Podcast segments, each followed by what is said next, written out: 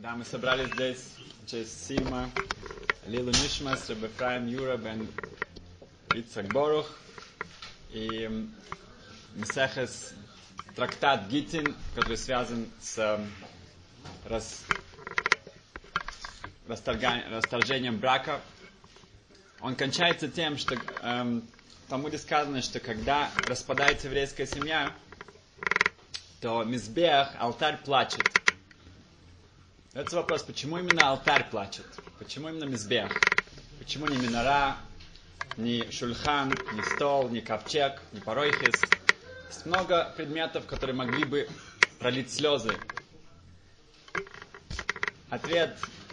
Сатма Ребе говорит свой ответ, который связан с тем, что говорит, когда расторгается еврейская семья, то жертвой этому становятся дети.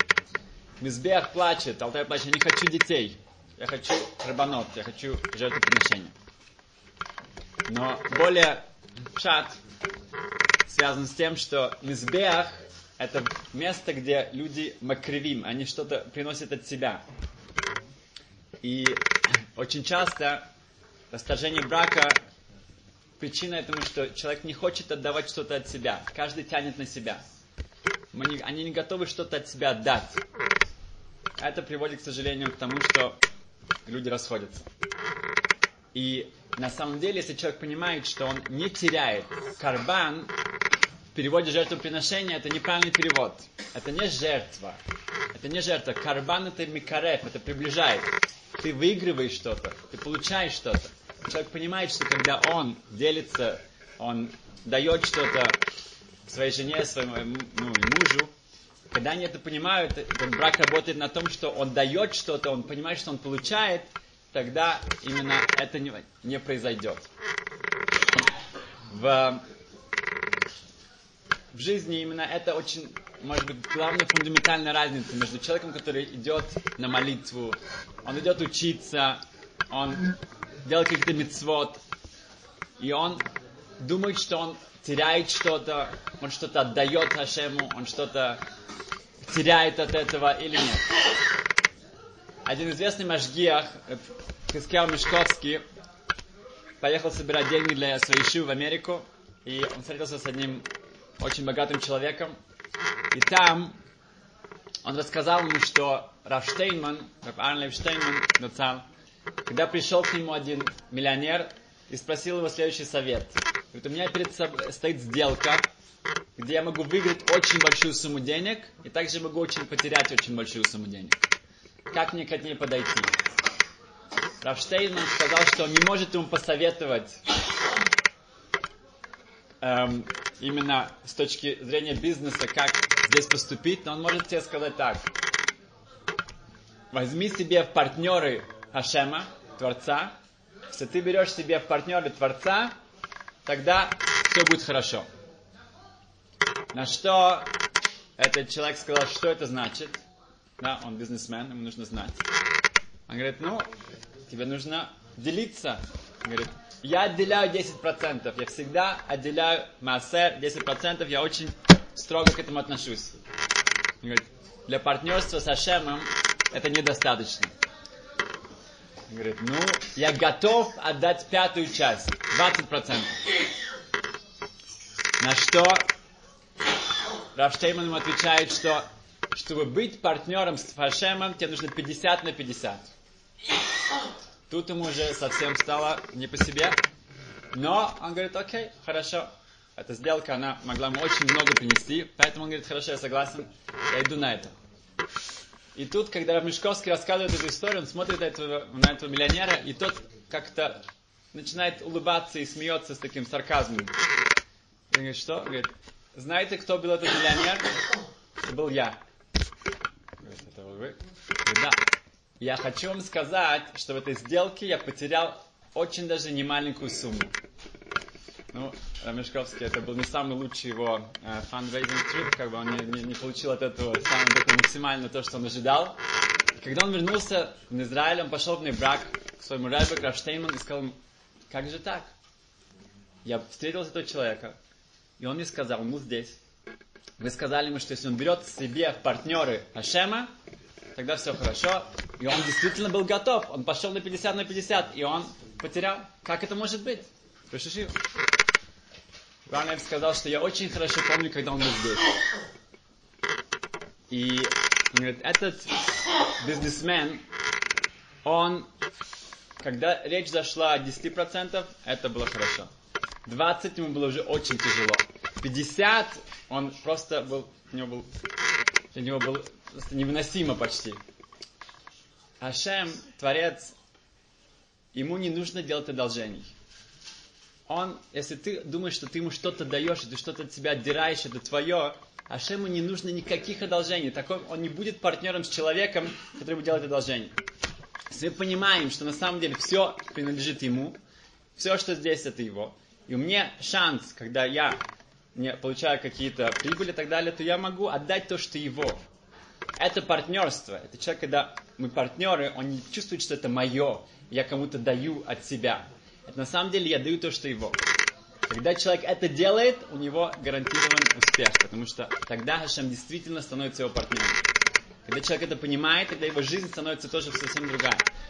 Все мицвот, вся тара, все, что он делает, он, он не, это его вклад, он вкладывает, он получает от этого больше, чем он, эм, он никогда не теряет. То, что мы начали. Гет, расторг брака, это когда человек думает, что он макрив. Он не понимает, это жертва, это не жертва. Это то, что я микарев, то, что я приближаю к себе, это то, что я получаю от этого. И когда человек понимает этот фундамент, это те люди, которые приходят сюда учиться вечером после долгого дня работы, они приходят сюда, они учатся с хаврутой вместе, потом остаются еще на урок. Они понимают, что они не то, что они не отрывают от себя, они... Это для, их, для, них, для, для себя, это для их семьи, для их детей, для будущего. Это то, что они действительно вкладывают, и они, Безат Ашем, все, кто помогает здесь, и все, кто участвует здесь, они увидят много благословения в своей жизни. Спасибо. Шалом Аброха. Наша глава Ки Тиса, она начинается с того, что считается еврейский народ. Выражение Ки Тиса Рош, имеется в виду, что нужно поднять голову, если дословно это перевести.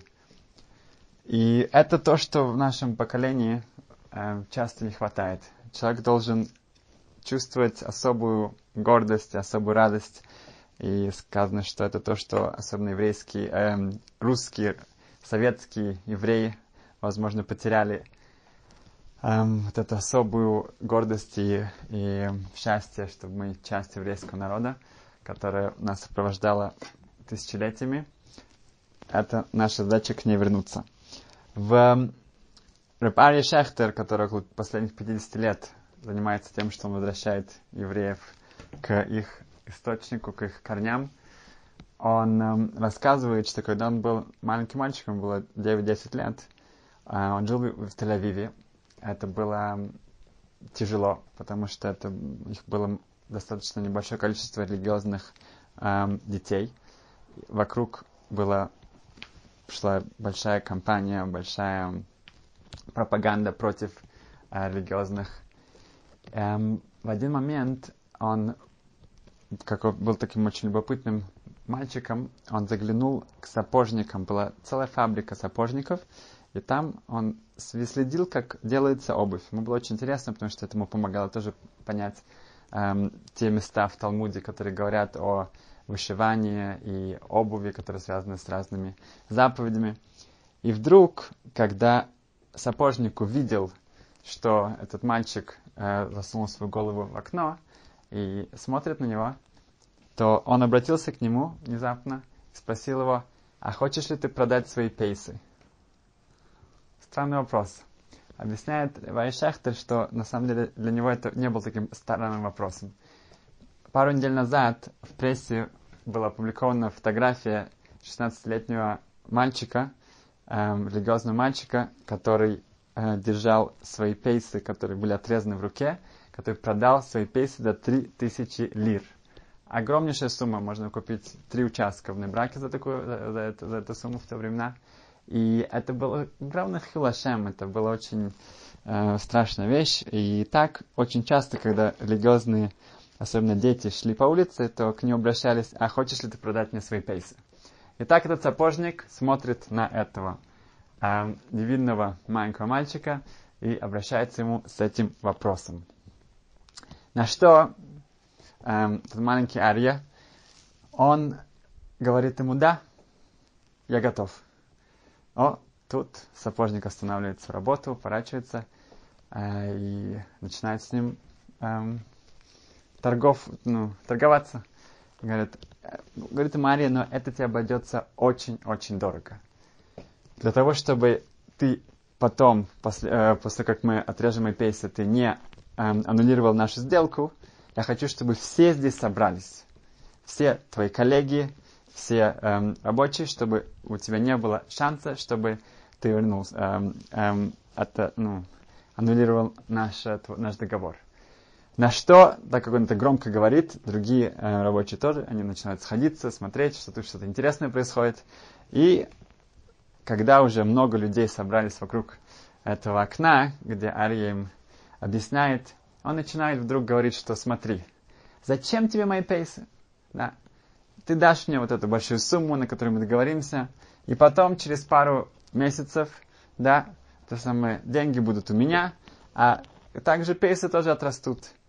На самом деле я предлагаю тебе что-то, что у тебя еще никогда не было и, возможно, никогда не будет. И это что-то гораздо-гораздо лучше для тебя, чем мои эм, кудравые пейсы. На что этот рабочий и также другие говорят: ну, ну, что это? И он начинает это еще больше и больше э, описывать, насколько это потрясающая вещь, которая действительно, он никогда даже, даже близко к этому не приближался. И все начинают так любопытно допрашивать: ну что, ну скажи уже, скажи, что это, что это? Когда он уже видит, что после десяти минут все уже просто не могут, и они сейчас начнут за ним гнаться, он говорит: я скажу тебе, что это. Это сейхел, это разум. Это то, что у тебя до сих пор еще не было и, возможно, никогда не будет. Видишь, ты хочешь получить от меня это самые пейсы, которые вообще что, ничего тебе не дадут. Ты тут сидишь весь день, э, как бы занимаешься своей работой. На самом деле я сижу в, в ешиве, я учусь, я, я, я постоянно э, ну, поднимаюсь выше и выше. Я понимаю, что, ну, что такое Тора и так далее, и так далее. И когда он дал эту лекцию, он быстро убежал, потому что а то они начали за ним гнаться. Эм, это маленький пример, и он приводит больше таких примеров из своей жизни, где очень важно, когда он был в Польше, например, он был в Польше в, на обратном пути из, из Советского Союза, где он э, привез много книг, а также много еды, чтобы э, дать тем людям, которые соблюдали кашрут.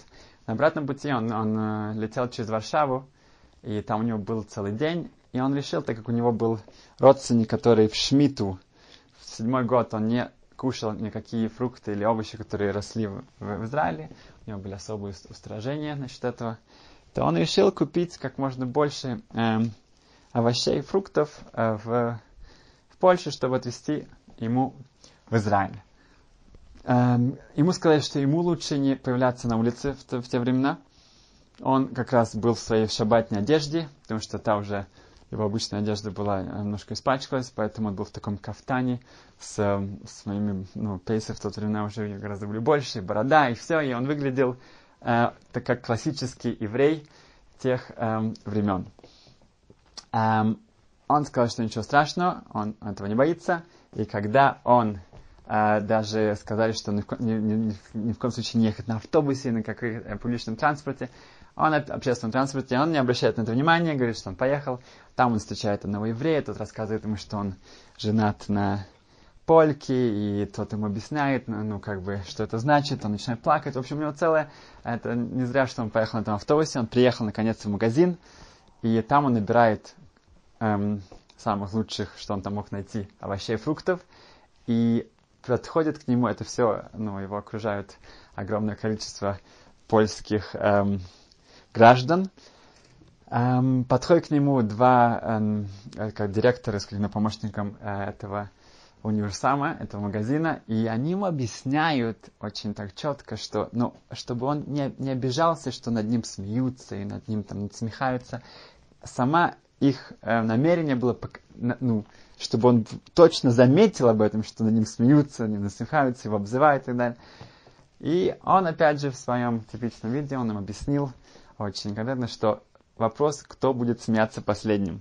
Да, и он объяснил, что были много, у нас много было врагов, много было преследований, и как Польша выглядела до того, как были там евреи, как она сейчас выглядит, и где сейчас находится Гитлер, и Гиммлер, и Эйхман даже, и так далее.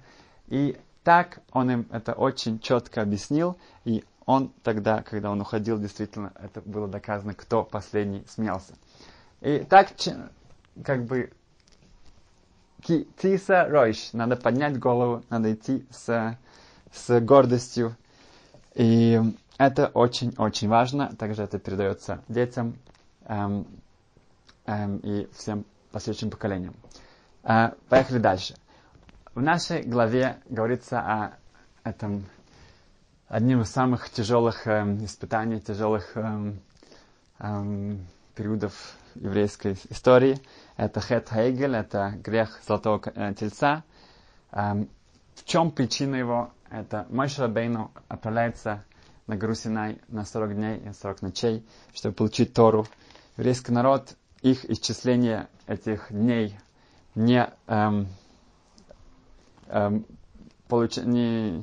не соответствует реальности, и поэтому, когда он эм, опаздывает по их расчетам, то это приводит к тому, что они э, из отчаяния решают, точнее, это эруфраф, это небольшое количество тех египтян, которые присоединились к еврейскому народу, но так как это было возможно, что они это делают эм, в, среди, в среди еврейского народа, поэтому это также весь наш народ, он ответственен за это, что в панике, что у нас нету нашего эм, лидера, эм, того, кто вывел нас из Египта, еврейский народ делает эту, этого тельца, который эм, с помощью магии, он полностью он, он выглядит как живой, хотя он сделан из золота, он, он ходит, он кушает траву.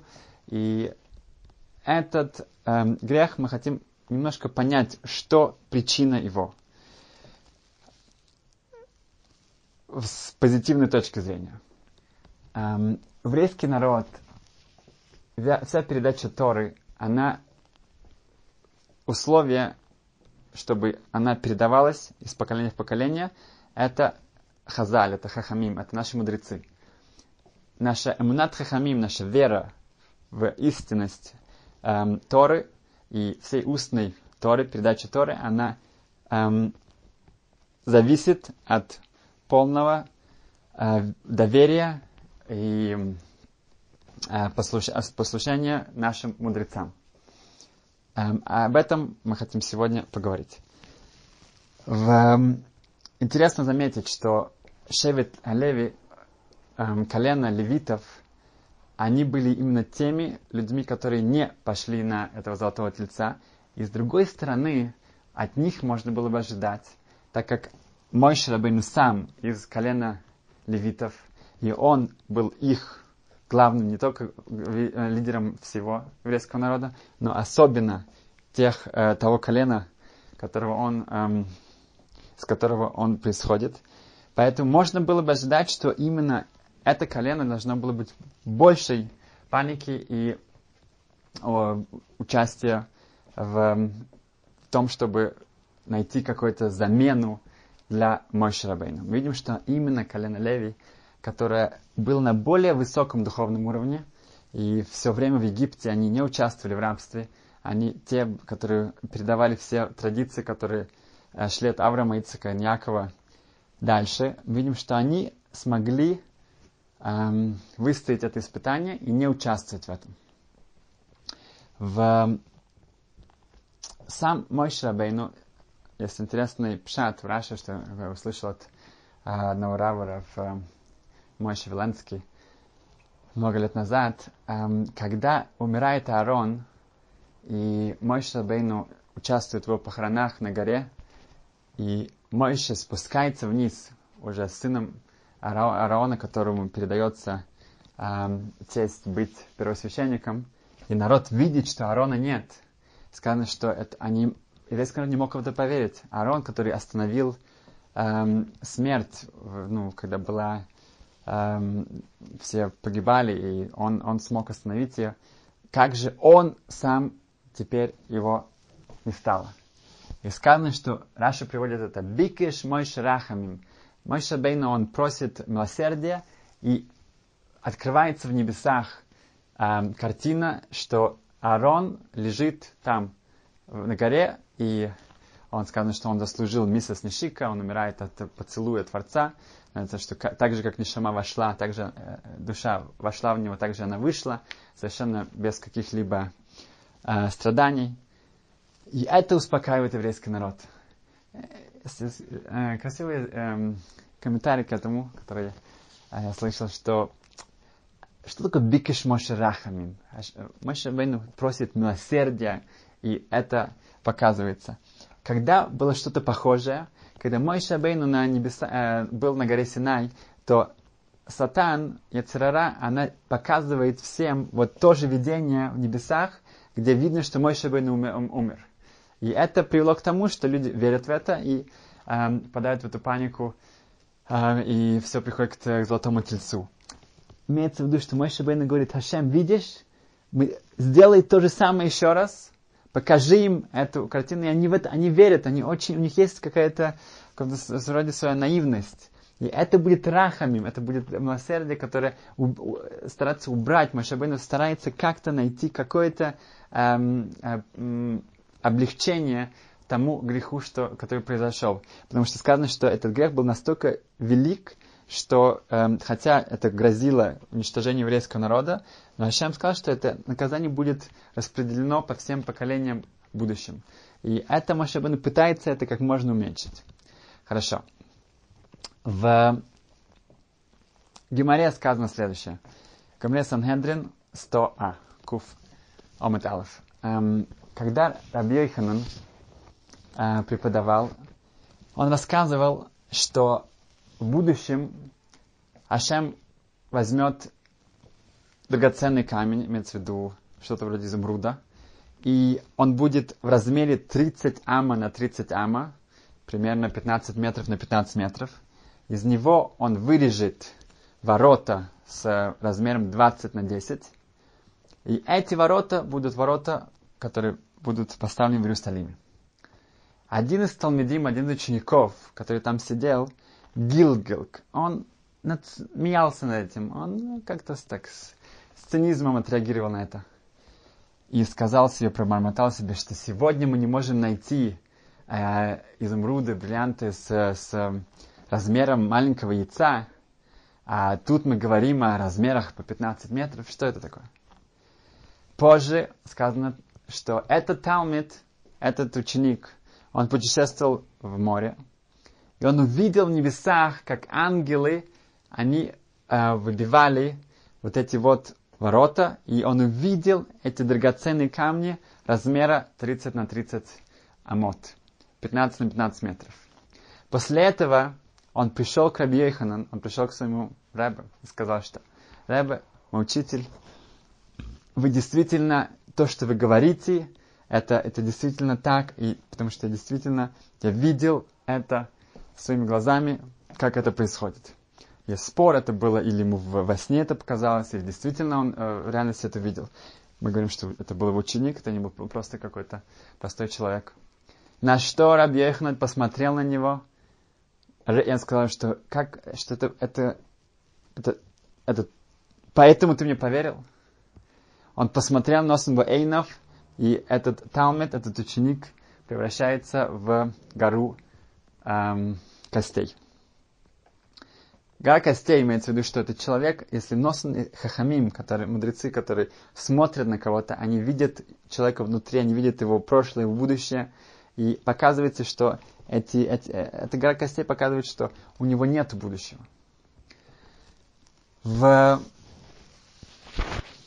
Гемора комментирует, приводит эту историю, чтобы показать, что человек, который эм, эм, пренебрегает хахамим, пренебрегает словами э, э, мудрецов, он в одном смысле сказано, что у него нету хеликулям хаба, у него нету э, доли в следующем мире. Эм, также эм, сейчас мы придем к, к Гемаре в, в Сойта, но объяснение этого места Талмуда, что если, если бы наказание было в том, что он не поверил в это, почему с ним не случилось это сразу же? Когда он засмеялся, когда он начинал смехаться, ну, думаю, чтобы сразу же он был наказан, и все. Почему нужно было идти, чтобы он, показать ему это, и чтобы он потом приехал и, и, и, и подтвердил то, что он видел? Ответ на то, что иногда действительно, когда мы что-то слышим, мы что-то читаем, мы что-то узнаем, и нам тяжело это поверить, и нам тяжело это, это не вписывается в нашу, в нашу голову, в нашу, это как-то это нерационально, нелогично для нас. Это нормально. За это, это эм, никто не наказывается. Но после того, как эта стадия проходит, и мы работаем над собой, и мы видим, что если это действительно, так сказано, это не, не, это не какие-то сказки, это, это что-то, что передается из поколения в поколение. Мы говорим о наших святых хазалах, наших эм, мудрецах, которые из поколения в поколение, их мудрость была выше всех наших э, э, фантазий, э, ну, воображение. После этого, если мы как-то начинаем над собой работать, и это, это становится частью нам, тогда все хорошо. Здесь то, что он отсмеялся, бывает. Но то, что это только для него стало реальностью, когда он это увидел, это показывает, что на самом деле он не верит в то, что ему говорят хазал. Как говорит Нода БиЙеуда, Ихезкель Ландо, главный раввин Праги, примерно триста лет назад, ему сказали, что есть какой-то большой-большой рав, который в пасхальный сейдер, он видит, как Ильяу Нови, пророк Ильяу, приходит к нему пить пятый бокал. На что Нода БиЙеуда говорит: я выше, чем, я, бо- я, я, я больше, чем этот рав. Говорит: как? Говорит: я не вижу, но я знаю, что он приходит. Другими словами, это не фокус, когда люди говорят: о, я что-то видел, это не то, к чему нужно стремиться. Надо стремиться к тому, что эмунат хахамим, это, это наша вера наших мудрецов. В Сойта, в Гемаре Сойта рассказывается очень интересная вещь про Йошку, про основоположника э, христианства, когда он путешествовал вместе со своим э, учителем, Робишу Бен Прахья, который э, упоминается в Перкей Авот. А они остановились в одном эм, месте, и хозяйка дома, она очень хорошо их приняла. На что Робишу Бен Прахья, э, этот рав, сказал, что какие у нее красивые глаза. Он имел в виду, что она, она видит, она, она смотрит, она как бы внимательно эм, обращается с ними, она ищет, как им помочь и так далее. На что Йошка отреагировал, сказал, что нет, они совершенно некрасивые, они выглядят очень даже не, не, не, не симпатично. На что Робишу Бен Прахья поставил его в херем, как сказать, его э, экскоммуницировал, не знаю, как сказать. Эм, и после того, как он пришел ему три раза к нему просить прощения, последний раз он хотел его принять обратно, но он в тот время, в момент молился, и он попросил его вернуться позже. Йошка посчитал, что нет, он полностью от него отрекается, и с этого началась все наши, э, истор... ну, как бы, грустная история и начало, начало христианства. Э, интересно, что две вещи, и Амалек, эм, эм, так как эм, мама Амалека, она хотела э, стать частью, вре... ну, жениться, выйти замуж за Авраама Иц... или Ицхака, и когда она не смогла она, э, этого добиться, она пошла к... Э, в сторону Исава и Ишмаэля, и от этого пришел Амалек. И, и также здесь сказано, что Робишу Бен Прахья, он его обвиняет в том, что, он, что талмидим, учеников, их нужно отталкивать левой рукой и приближать правой. Что здесь эм, была какая-то тайна, какое-то большое обвинение в сторону, что он все-таки он его оттолкнул слишком сильно. Но в чем было его, почему Робишу Бен Прахья так отреагировал, так, так строго на это увидел, потому что то, что ты сам смотришь на замужнюю женщину, и ты, ты эм, эм, описываешь и как-то оцениваешь ее глаза, ее, ее внешность, это твоя проблема. Но когда ты думаешь, что твой ребе тоже оценивает ее внешность. Ты ставишь себя, и ты как бы э, проекци...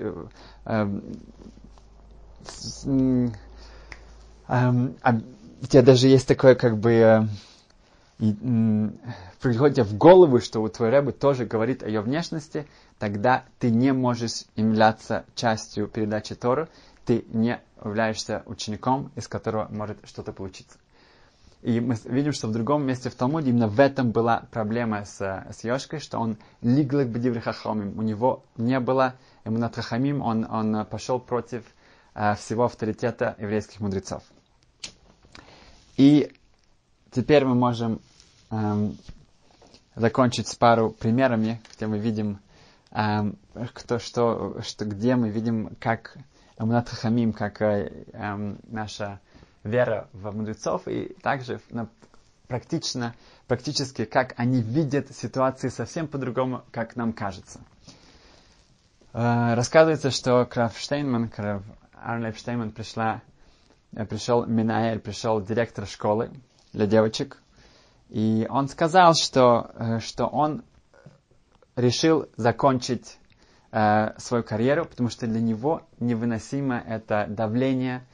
Каждый год огромнейшее количество э, девушек хотят поступить к нему в школу, у него недостаточно мест, со всех сторон его давят, это, это просто невыносимо, сколько нервов и сколько э, энергии он, он тратит на это, и это такая, ну, такая неблагодарная работа, и он считает, что все, он лучше пойдет, э, ну, уже сейчас на пенсию, и пойдет, может, учиться, и что-то, но на это он больше не может, он положил свои ключи на стол и так э, ждал, как Рав Штейнман на это отреагирует.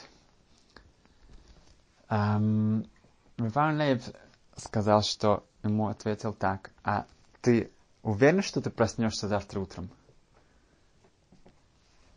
Ну, никто, наверное, не захочет услышать такое, да, от, от Год Гадор, от главы поколения. Э, и этот Минаэль с таким дрожащим голосом спросил, а что имеется в виду? Рав Аарон Лейб объяснил, что Ашем дал тебе э, талант, он дал тебе э, твои койхаса нефеш, э, специальные э, силы твоего, твоего э, которых ты уже добился, ты, ты ведешь эту школу уже много лет, и она действительно, у нее отличная репутация, и ты видишь, что она, вся ее популярность именно в том, что они, э, все девушки получают э, отличное э, обучение. Поэтому, если ты говоришь, что то, что ты заканчиваешь со своим э, тавкет, со своей функцией, то, что в этом мире, то, что Хашем для тебя дал, кто сказал, что ты завтра проснешься? Получив такой аргумент, этот директор взял ключи со стола, положил в карман, поблагодарил и вышел, и продолжал свою эм, потрясающую работу, которую он до этого делал. И похоже, эм, очень похоже, но опять же это, для многих это может тоже помочь, э, история, когда одна пара приходит к Рав Аарон Лейб Штейнман. Муж, он эм, иш цибури, он человек, который занимает известную большую ну, позицию в обществе, и он постоянно день и ночь помогает различным людям, разным организациям. Um, у него есть, опять же, очень всегда совет и очень э, большая мудрость и опыт. Но его жена этим это недовольна. Она говорит, что я тоже из семьи, где отец был Талмид-Хохом, и он тоже многим помогал, но он был дома, он проводил с, с моей мамой множество времени, также с детьми, и мы, мы ездили в разные места. А тут... Просто о, я почти практически его не вижу, там, только на, на праздники, на шаббат, а так день и ночь он просто прибегает, убегает, он с детьми. Я не согласна, я считаю, что он должен эм, отойти от всех этих занятий и быть, проводить гораздо больше времени со мной и в доме. И тут Аарон Лейб дал похожий ответ. Он сказал, что может быть ты права. И действительно, эм, было бы очень хорошо, чтобы он это проводила больше времени э, со своим мужем. Но возможно, что если он это согласится, и он это будет делать, тогда ты увидишь, что даже если мы скажем, так он и сказал, что твой муж действительно проснется завтра утром. Но, возможно, это будет не тот муж. Когда человек делает то, что ему нужно делать, то, что у него есть особое, на это Ашем дал ему особые таланты и особую силу, и он, он добивается успеха в этом. И он видит, что многие люди от этого, эм, им, он помогает, у них, э, он преуспевает в этом. И так много людей получают э, такое большое удовольствие, такая большая польза. Если мы забираем у него это, то это уже будет другой человек. И тот муж, который у тебя сейчас, которого, может быть, ты гораздо реже видишь и, и проводишь время, как, как тебе хотелось, и тебе хотел бы с ним больше быть. Но если ты заберешь у него это, то то время, которое ты будешь с ним больше быть, это будет уже не тот муж. Эм, это это Годл Бисрол, это человек, который видит гораздо-гораздо выше, гораздо дальше, гораздо глубже. И закончим на... Последний, Рав Аарон Котлер, Рав Лейб, который также, когда он приезжает, приехал в Америку, это была пустыня, и он сказал, что он хочет, чтобы была ешива, там, где учили Тору. Ему сказали, хорошо, будет ешива, ну, для чего? Чтобы был машгех, для кашрута, или раввин для общины, или, или э, учителя для школ. Он говорит, нет, чтобы учили Тору. И так э, он... хотя ему было очень непросто. Сейчас это Лейквуд, это целая империя, это уже десятки, можно сказать, тысяч человек, которые учатся там. Когда к нему пришел один директор организации, которая занималась Кируф Рихаким, она занималась семинарами, которые устраивались для семей, чтобы... показать им, что такое еврейство, и насколько это эм, эм, от, от Тора, и мицвот, и шаббат. Эм, и у него был большой успех. Но он пришел и сказал, что «Ребе, я больше не могу». Потому что приезжают семьи, и все так хорошо, все идет прекрасно. Потом муж заинтересован, жена не хочет. Один ребенок хочет, другой нет. Эм, на, или наоборот, и так далее, и так далее. И просто я вижу, как семьи рушатся. И из-за из, из, вместо того, чтобы принести больше радости и что-то, и как-то людей эм, продвинуть, то много раз, к сожалению, это доходит до каких-то кризисов, и я вижу, что это, это, это из-за меня. До этого, окей, они были не, не религиозные, они не знали, но как-то не все было, функционировала семья. А сейчас я вижу, что это не так, это, это, это полностью изменяется. И Рав Котлер ему ответил, что это война. Находимся на войне. И на войне есть жертвы. И он как-то дал ему мотивацию, он, он благословил его, и он пожелал ему всего хорошего. Но опять же, это совершенно другая, другая эм, эм, перспектива. Мы... В этом настолько важно, да, пару недель назад я, то, что было у Рав Хаим Каневского, и так, просто вот ты когда видишь и у разных рушишив, ты видишь их, ты, ты, ты с ними, если у тебя есть возможность поговорить, есть, а, получить какой-то совет, ты видишь, что это совершенно другой мир, ты, ты соединяешься с, с вот этой цепочкой, которая ведет к, назад к, к Моше Рабейну. Это то, что написано в... в в перке, вот, асе лехараф. Каждый должен себя к этому соединить. И эм, сказано в, в, в, в Торе, и Раши приводит, что даже когда, те, ну, говорится тебе направо-лево или налево-право, имеется в виду, что даже когда тебе говорят то, что право, тебе твой Рав, твой эм, Хахам тебе говорит, что это лево, то мы идем, мы идем в эту сторону. Рамбан говорит даже настолько же, даже если на самом деле там есть какая-то ошибка, в конце концов это будет не ошибка. Говорит Раши дальше, если они говорят направо-лево или налево-право, и тем более, тем более, когда он тебе говорит право-право и лево-лево. Здесь говорится, что до того, как я иду к моему Раву, я должен подумать, я должен решить, как правильно это, э, поступать в этой ситуации. И потом я спрашиваю его, я делаю то, что он мне советует. Но я сам себя воспитываю, как привести, прийти к правильному решению. Я делаю это не потому, что я сказал право, и это совпало с тем, что он, он сказал. Нет, я делаю, потому что он сказал право. Есть тут большая разница. Иногда я пойду, в, я решу, что правильно делать. Я пойду, я пойду к Раву, чтобы получить его согласие на это. И это неправильно. Я должен задать ему этот вопрос и ответ, получить его ответ. Потому что часто, когда я думаю, что наверняка это можно, я к нему говорю, я к нему спрашиваю, и он говорит, ну окей, ну да, окей, наверное, это можно. Он не сказал, что это можно, он сказал, что, наверное, это можно. Если я хочу просто получить то решение, которое я хочу, тогда это не, не эм, эм, то, что он действительно имел в виду. Поэтому нужно точно прислушиваться и слышать, что действительно говорит дас Тора, говорит то, та мудрость Торы, которая исходит из наших раввинов. Без Ашем, чтобы все преуспели, чтобы все были, гордились нашей, нашим наследием, нашей цепочкой, и мы присоединились, и также продолжали это на следующее поколение. Спасибо, счастливо.